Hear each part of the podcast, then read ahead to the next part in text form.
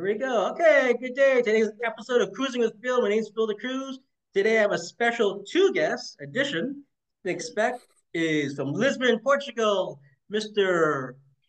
Ricardo Moreira and his beloved wife, Irina Moreira. Right? Hello. Hi, guys. So introduce yourselves and tell me what it's all about. Irina. Well, my name is Irina. I'm a producer. I am also, I'm starting a master on urban sustainability. And so I'm in love with cities.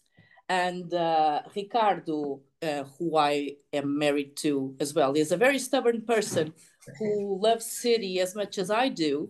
And we had very big discussions about how can you transform cities? How can cities service better? What good practices should we have in Lisbon? And where can we go get good examples of what's happening out there? And so Ricardo went and did stuff. Yeah. Well, that's about it, Phil. Thank you for having us. No, great. I really appreciate this. Nice talking along this first time. You did four cities, right? I was watching the videos. You did five. Five cities, yeah. We've done five cities, five episodes, and we wish to do more. But still, I think that what led us to do that was precisely the same debates that you're having up there. Yeah. So the thing was, we here in Lisbon and here in Portugal, all the discussions were very close, very tight, and nobody had any new great ideas. So what we thought was, well, why don't we go out there and showcase the best policies for cities that we know about? And we were very lucky because, well, we had almost no budget. And we went with the skeleton crew, me and another guy, and I wrote it all and Irina produced it all. So we didn't get any money by doing it. It was just out of stubbornness and love for the cities. And we went all over Europe to find the best examples we could find for those specific public policies. And well, we sort of changed the debate here too. So we're really glad that we're able to show that to you guys there in Canada. We're going far. Yeah. Well, when I sent you the message about the invite, what did you think about that? Like I said, I shared on the tweet over here in Canada, and I got a big response for it. Well, that's great.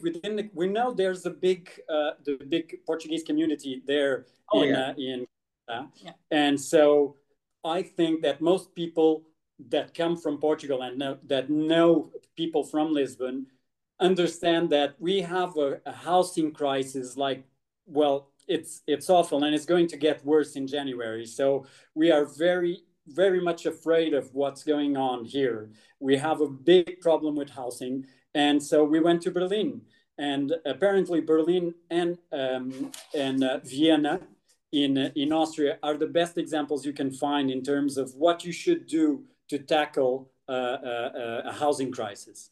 And we started from there, and we were able to interview ministers and council men and women and people who work and we're activists. So it was great, and we're glad to share it with you guys. Especially because you start talking about,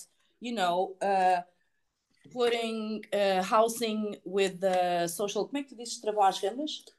Sorry. Social cap, maximum cap. Yeah, when you start talking about make things affordable, especially on housing, for people, and make it affordable for everyone, people start with that debate that you're all communists.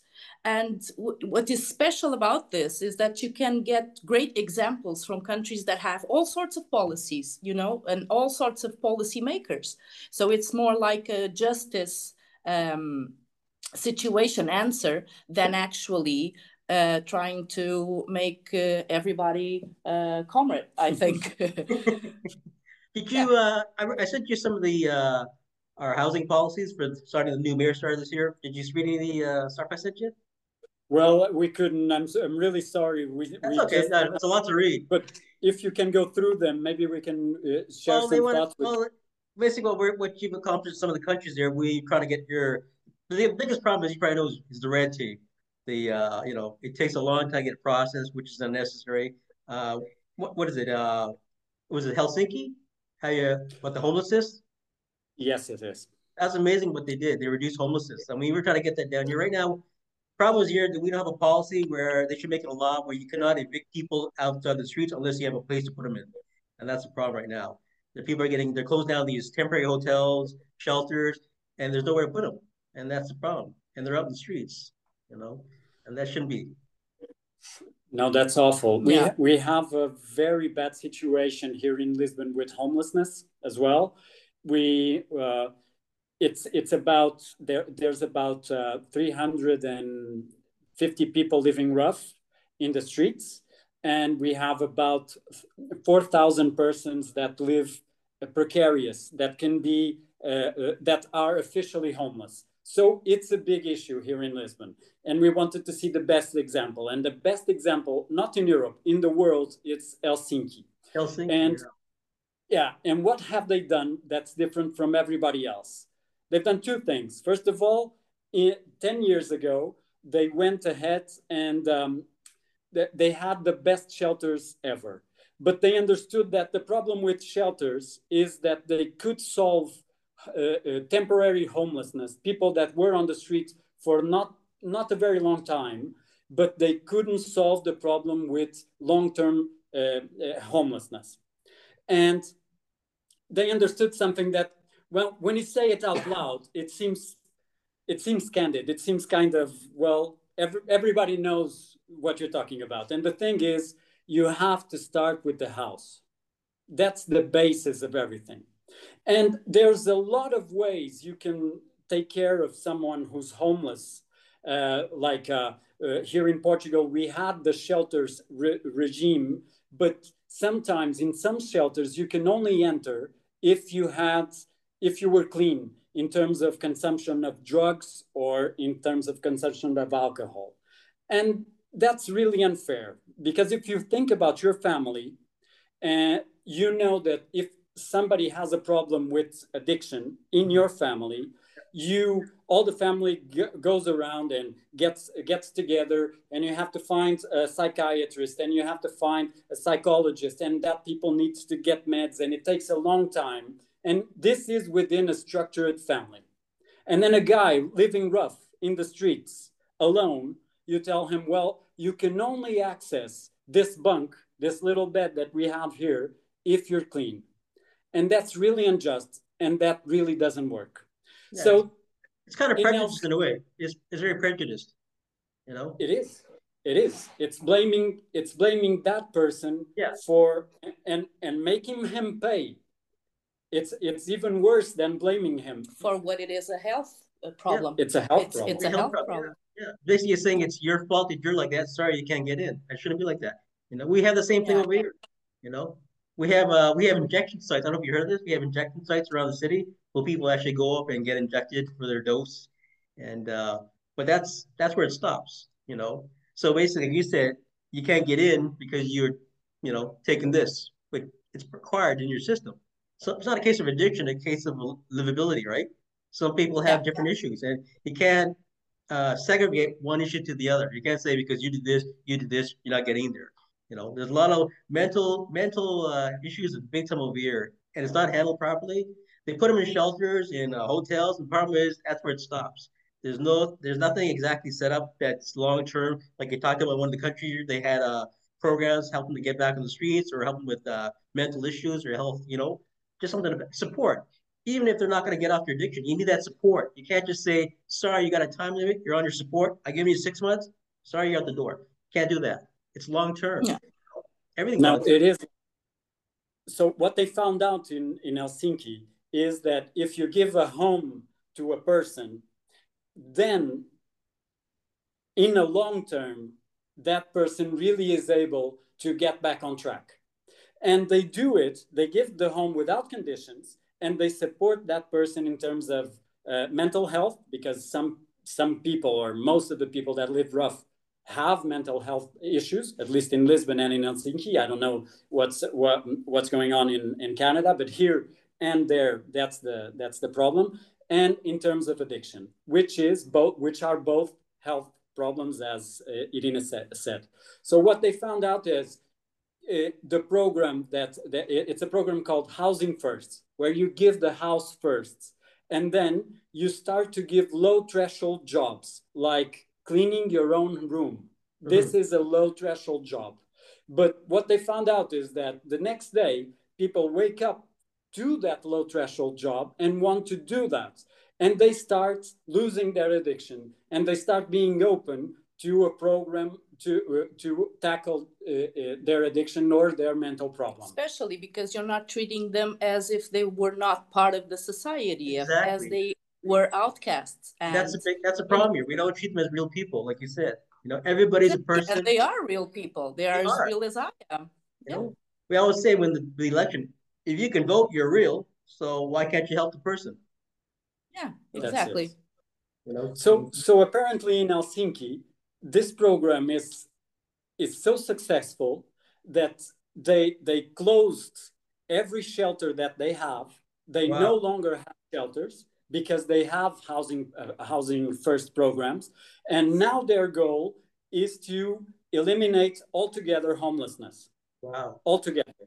So it's the only country in the world that has been able to reduce homelessness as a social problem by doing something that's really, really candid. Again, candid, to give somebody a...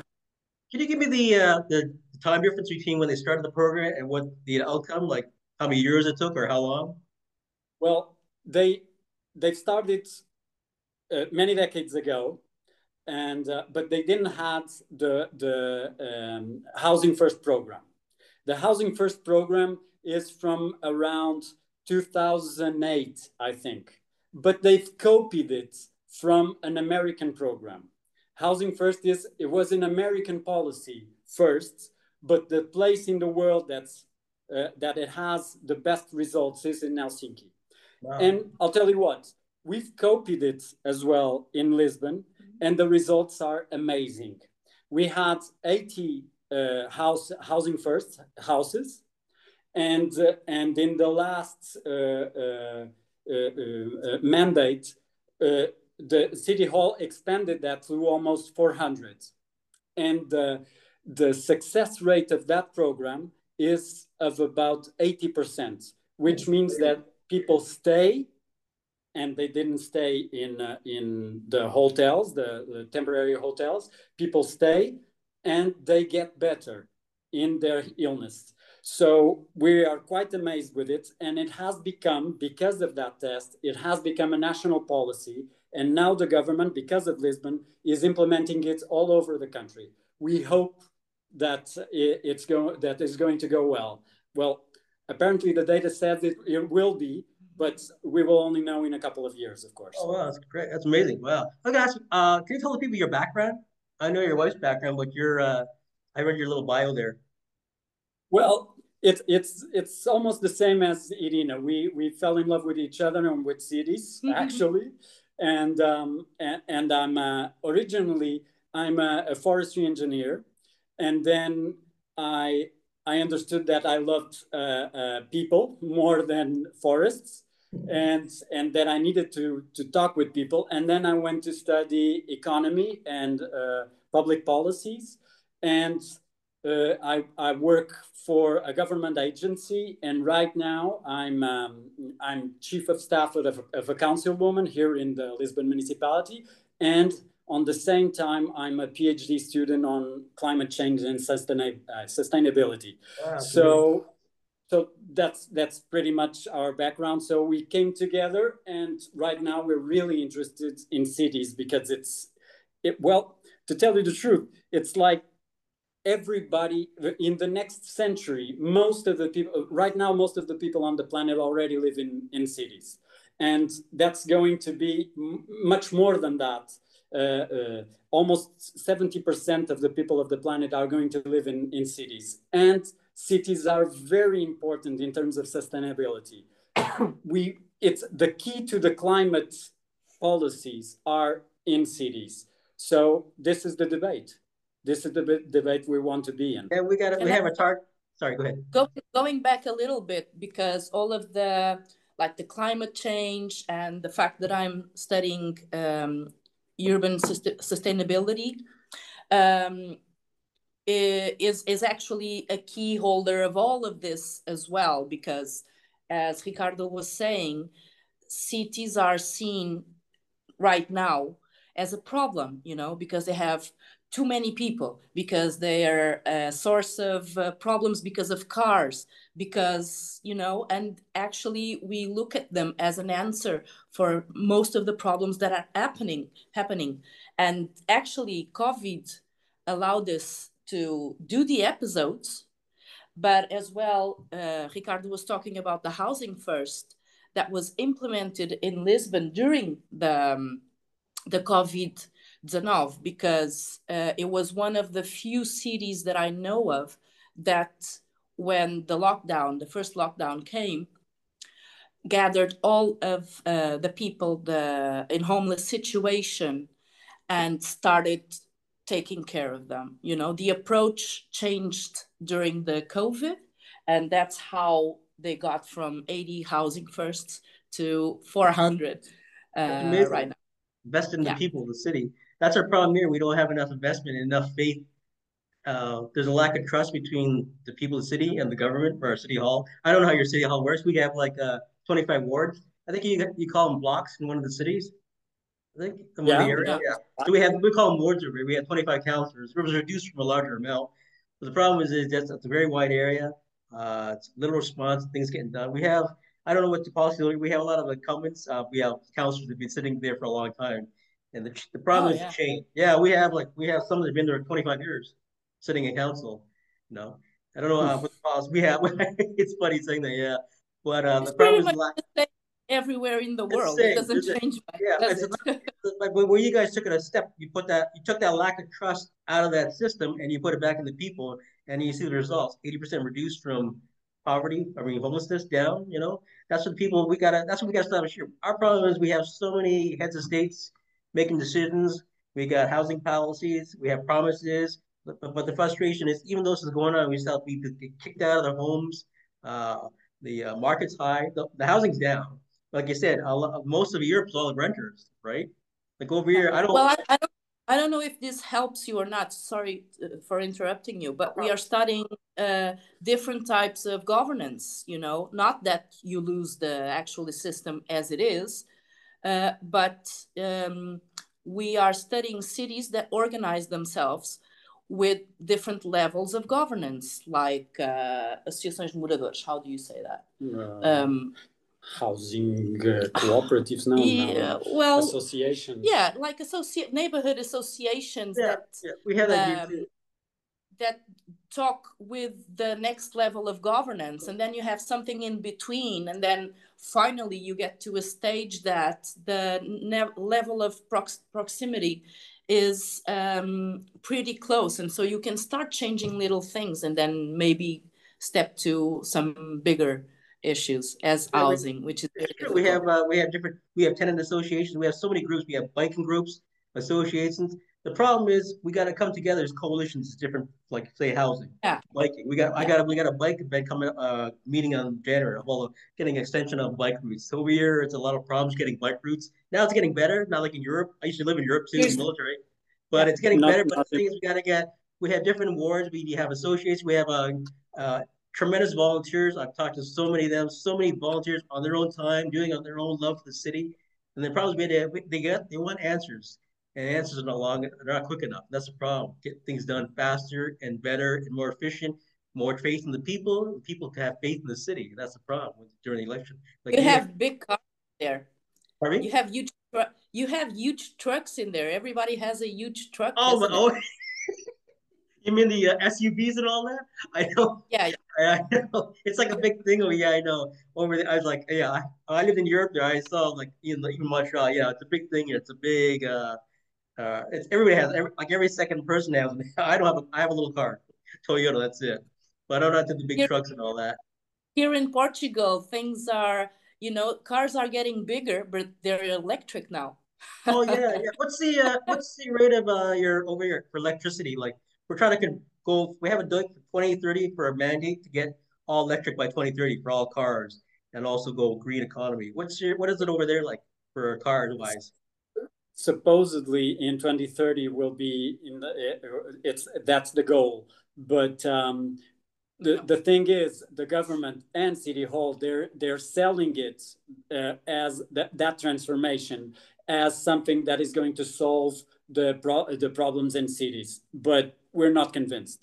No. What we think cities need is to respect the pedestrian, to change the logic of the streets, respect the pedestrian, respect the bikers, get bike lanes, less cars, and more public transport. So we went to Barcelona, and I don't know if you know what they're doing in Barcelona. I know that Carlos Moreno is very influential in Paris, and he's doing the 15-minute city in Paris, right? And everybody wants to know about that. But the thing is, in Barcelona, without the Colau, which is the mayor, they were able to create one thing called Supermanzanas, like super blocks. And it's an amazing experience. I was watching the videos there a couple times about that. It's amazing. Yeah, just scared of all the cars, bike lanes, you know. We want that here big time. We got like so many bike groups. I've talked to a few of them. They're so enthusiastic. And they're so knowledgeable. You know, the things they tell me about. They take stats. They're all volunteers. They take stats. They count times. They talk routes. You know about the city, and that's what we need. And just like when I watched the video, what they're doing there, blocks, closing off streets. I wish we could do that here. I said, you know, I said we have so many areas downtown. We're so used to the cars still. That's a problem. We're gonna get to that transition period. You know, I know, but what you did there, amazing. You need better public transport, and we need better public transport. And Barcelona, the thing about the super manzanas is incredible because they don't really cut traffic. What they do is they reroute traffic in the sense that if you go into the neighborhood, you go out in the same way. So there's no traffic that goes by to go to another place. That's eliminated. And so the thing is, in cities, we've constructed cities in the last 70 years with the promise that with another lane, with another car lane, we could solve the problem with traffic, and that's false. One more lane, right? Just one more lane, and that's false. It didn't solve any problems with traffic anywhere in the world. Actually, California is the best example, right, of what not to do. Yeah. Oh yeah, yeah. And, It's the best example that you should run away from. I lived there for about a year in the military in the traffic. You talk about the grades. It's crazy, right? I know. Oh yeah, I wouldn't live there. I lived there for like, you know, 3 hours stuck in the. How to be alive? Because there's no way that you can live around, you know, 2 tons of steel, and it's too much. The car consumes everything around you. I think Ricardo has the data on Barcelona, but I think it's over 60% of public space goes to cars. Yeah. How did we get there? And then you see cities like Germany has a whole lot of cities that were thought 30 years ago to not to have cars, like the Freiburg. Freiburg has like 2 huge neighborhoods, and it's beautiful. And it has like a tram, mm-hmm. And the whole neighborhood was built around the tram. People cannot get a car; they don't have where to park it. They are not allowed to have a car. And the only thing you can have is a bicycle or to be a happy pedestrian, you know, and they have a good life. They seem to have a good life. It's amazing. Yeah. We have so many, our city is designed horizontally and vertically. So like you can never get lost. You can just go to a subway. You have subways over there? We do. Yeah. We haven't improved on ourselves. We're improving. It's a slow process. We're getting there. But like, I think the culture, like I was telling people, we had to change our culture and thinking mentality of driving and biking and that's also economy. Like you said, you're not going to solve the problem just by eliminating all this by 2030. That's not the problem. But you're showing examples in the cities there That's right there. It's solving right there. Clean living. Yeah, and we talked about also, you talk about one country is over 50% overweight or something. Yeah. Yeah. Well, but the thing about Barcelona, and let me get back to it, is that they've shown that even when we have a city that's highly car dependent, we can retrofit, and this is something new, or in the sense that sometimes you say, well, we can't do anything about it because it's just a culture. That's not the fact. And there in Barcelona, they were able to create the Supermanzanas. And we have to think about for whom did we plan cities?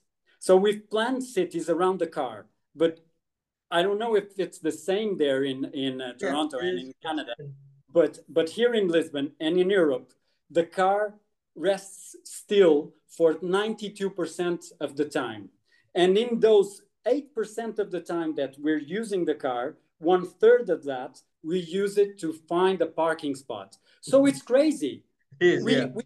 We've invented a machine of over 1 ton to carry a guy that weighs 70 kilos. Mm-hmm. And it's awful in terms of efficiency. And it's everything on the contrary of what it should be. And more than that, if you go through the numbers, mainly here in Europe, mainly the people who use cars are white guys in their middle years of lifetime, right? So middle. We got white guys here too, you know.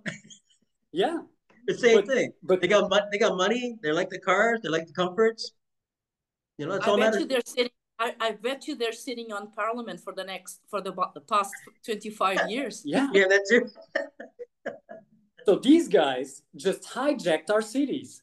Yeah, they've built the cities around themselves, and now they're telling us they're telling not just us, because I'm a middle-aged white guy, so they're telling myself that we can't retrofit. So women that use more the public transportation, the city's not for them,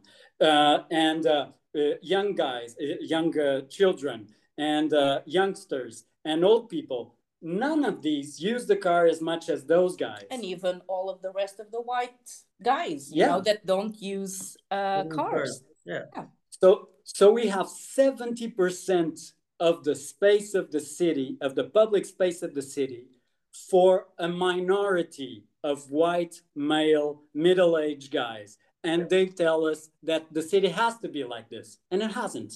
So if you really are thinking about constructing a city for everyone, you need to retrofit. And one of the best examples is Barcelona, and maybe Paris is another good example. You should study them. It's incredible. Got about 4 minutes left. You want to do another session? Do you have time for another session after? Let's go. Okay, so another session will start in about half an hour, but this will be, got 4 minutes left here. Just to want to also, I'm not surprised to have I didn't know your wife was involved. It's amazing, you know? So, yeah. How long have you been married? Yeah. A year now. A year. That's it. Wow. Yeah. That's amazing. And you met through, how did you meet? Through the study and all? We worked together like 5 years. No, yeah, but we worked together like 12 years ago. And I met Ricardo there. And then I think he was my boss for like 2 or 3 years. And then he went working somewhere else.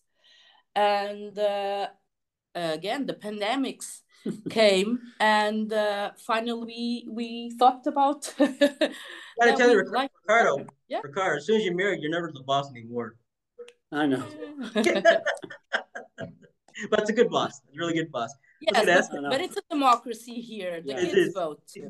I like your. I like how you do your little bloopers, the videos at the end. You do little mistakes you show. You know, I love I like the honesty, but it makes you know you're not doing the perfect video and you're making mistakes. I think that's amazing. I like it. He didn't wanted them there.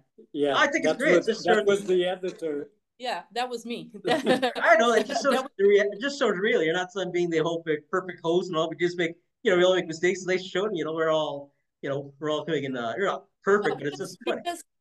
Part of the idea of the videos, of the episodes, it's to show that, look, we're not fanatics about anything. We were just talking about cars. We have a car. We never know where the car is because it stays parked for like for the time that it should be parked.